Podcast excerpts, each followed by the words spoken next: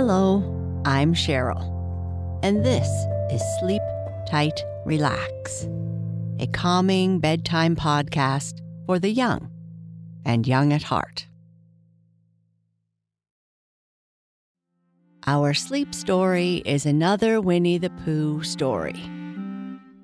In this story, Eeyore has lost his tail. Pooh comes along and tells Eeyore that his tail is missing and then says he will help Eeyore to find it. Pooh heads off to the Hundred Acre Woods to ask Owl if he has any idea how to go about finding a missing tail.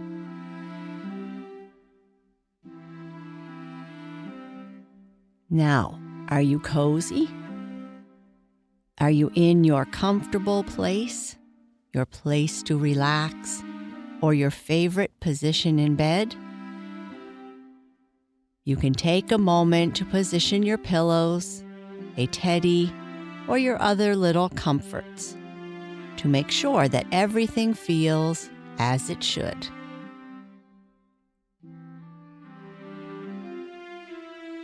Are you ready now to take a few deep belly breaths?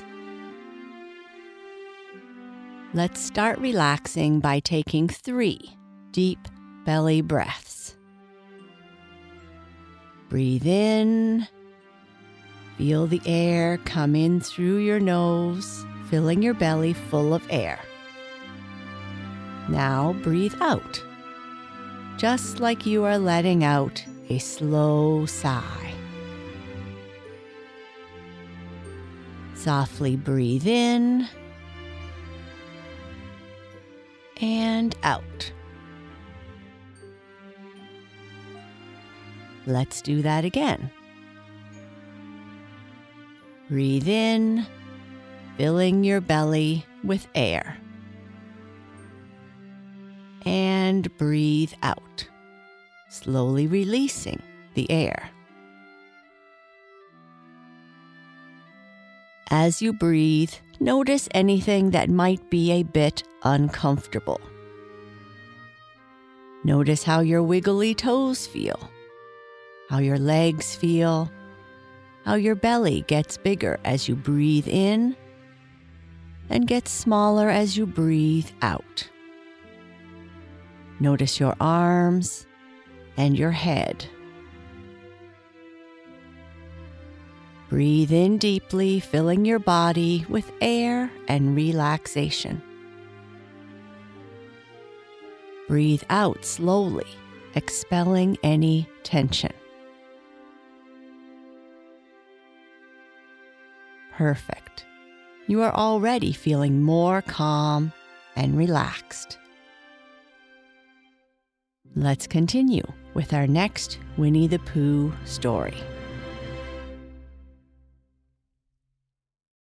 in which Eeyore loses a tail and Pooh finds one.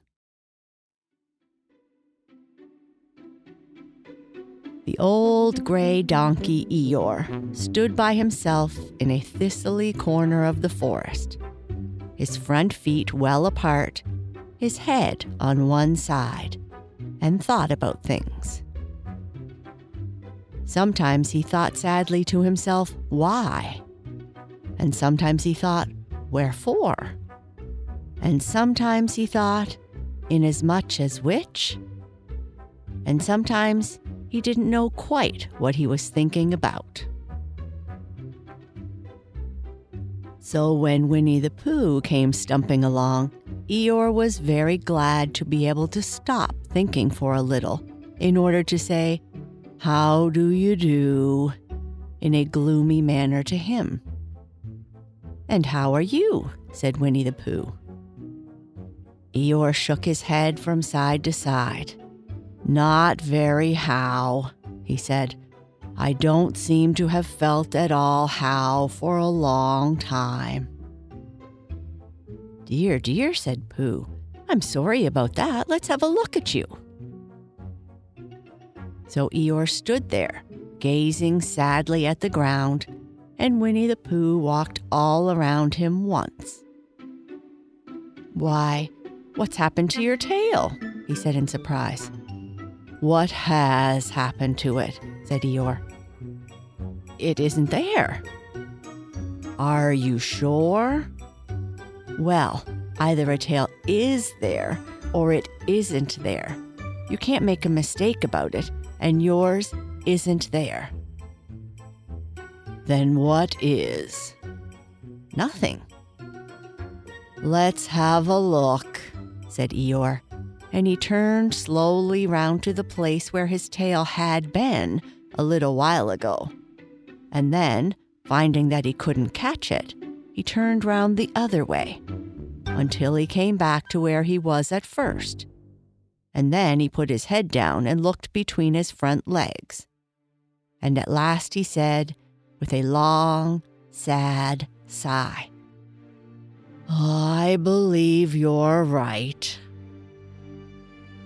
Of course I'm right, said Pooh. That accounts for a good deal, said Eeyore gloomily. It explains everything. No wonder. You must have left it somewhere, said Winnie the Pooh. Somebody must have taken it, said Eeyore. How like them, he added after a long silence. Pooh felt that he ought to say something helpful about it, but didn't quite know what. So he decided to do something helpful instead. Eeyore, he said seriously, I, Winnie the Pooh, will find your tail for you. Thank you, Pooh, answered Eeyore. You're a real friend he said. So Winnie the Pooh went off to find Eeyore's tail.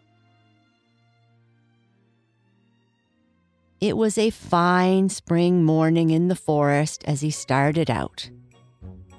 Little soft clouds played happily in a blue sky, skipping from time to time in front of the sun as if they had come to put it out, and then sliding away suddenly so that the next might have his turn. Who marched down open slopes of gorse and heather, over rocky beds of streams, up steep banks of sandstone, into the heather again. And so at last, tired and hungry, to the hundred acre wood. For it was in the hundred acre wood that Owl lived. And if anyone knows anything about anything, said Pooh to himself, it's Owl who knows something about something, he said. Or my name's not Winnie the Pooh, he said, which it is, he added. So there you are. Owl lived at the Chestnuts, an old world residence of great charm, which was grander than anyone else's, or seemed so to bear because it had both a knocker and a bell pull. Underneath the knocker, there was a notice which said, Please ring if an answer is required. Underneath the bell pull, there was a notice which said, Please knock if an answer is not required. These notices had been written by Christopher Robin, who was the only one in the forest who could spell, for Owl wise though he was in many ways, able to read and write and spell his own name, W O L, yet somehow went all to pieces over delicate words like measles and buttered toast. Winnie the Pooh read the two notices very carefully, first from left to right, and afterwards, in case he had missed some of it, from right to left. Then to make quite sure, he knocked and pulled the knocker, and he pulled and knocked the bell rope, and he called out in a very loud voice, Owl, I require an answer. It's Pooh speaking. And the door opened, and Owl looked out. Hello, Pooh, he said. How's things? Terrible and sad, said Pooh, because Eeyore, who is a friend of mine, has lost his tail and he's moping about. So could you very kindly tell me how to find it for him? Well, said Owl, the customary procedure in such cases is as follows. What does crustimony proceed cake mean? said Pooh. It means the things to do. As long as it means that, I don't mind, said Pooh humbly. The first thing to do is as follows First, issue a reward. Then, just a moment, said Pooh, holding up his paw. What do we do to this? What were you saying? You sneezed, just as you were going to tell me. I didn't sneeze. Yes, you did, Owl. Excuse me, Pooh, I didn't. You can't sneeze without knowing it. Well, you can't know it without something having been sneezed. What I said was first, issue a reward. You're doing it again, said Pooh sadly. A reward, said Owl very loudly. We write a notice to say that we will give a large something to anyone who finds Eeyore's tail. I see, I see, said Pooh, nodding his head. Talking about large somethings, he went on dreamily. I generally have a small something about now, about this time in the morning. And he looked wistfully at the cupboard in the corner of Owl's parlor. Just a mouthful of condensed milk or what's not, with perhaps a lick of honey. Well, then, said Owl, we write out this notice and we put it up all over the forest. A lick of honey, murmured Pooh to himself. Or, or not, as the case may be. And he gave a deep sigh and tried very hard to listen to what Owl was saying. But Owl went on and on, using longer and longer words until at last he came back to where he started, and he explained that the person to write out this notice was Christopher Robin. It was he who wrote the ones on my front door for me. Did you see them, Pooh? For some time now, Pooh had been saying yes and no in turn with his eyes shut to all that Owl was saying. And having said yes, yes, last time he said no, not at all now, without really knowing what Owl was talking about. Didn't you see them? said Owl a little surprised. Come and have a look at them now. So they went outside, and Pooh looked at the knocker and the notice below it, and he looked at the bell rope and the notice below it. And the more he looked at the bell rope, the more he felt that he had seen something like it, somewhere else, sometime before. Handsome bell rope, isn't it? said Owl. Pooh nodded. It reminds me of something, he said, but I can't think what. Where did you get it? I just came across it in the forest. It was hanging over a bush, and I thought at first somebody lived there, so I rang it, and nothing happened. And then I rang it again very loudly, and it came off in my hand. And as nobody seemed to want it, I took it home and, Owl, said Pooh seriously, you made a mistake. Somebody did want it. Who? Eeyore, my dear friend Eeyore. He was.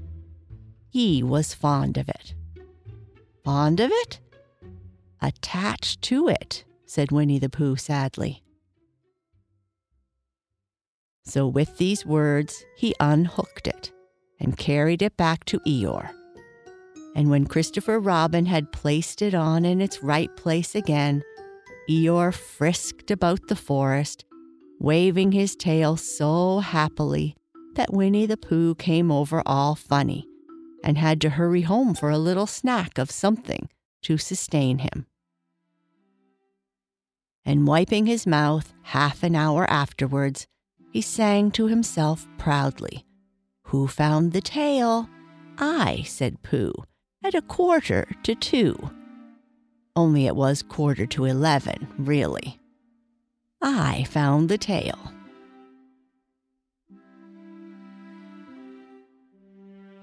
And that's the end of our story. Good night. Sleep tight.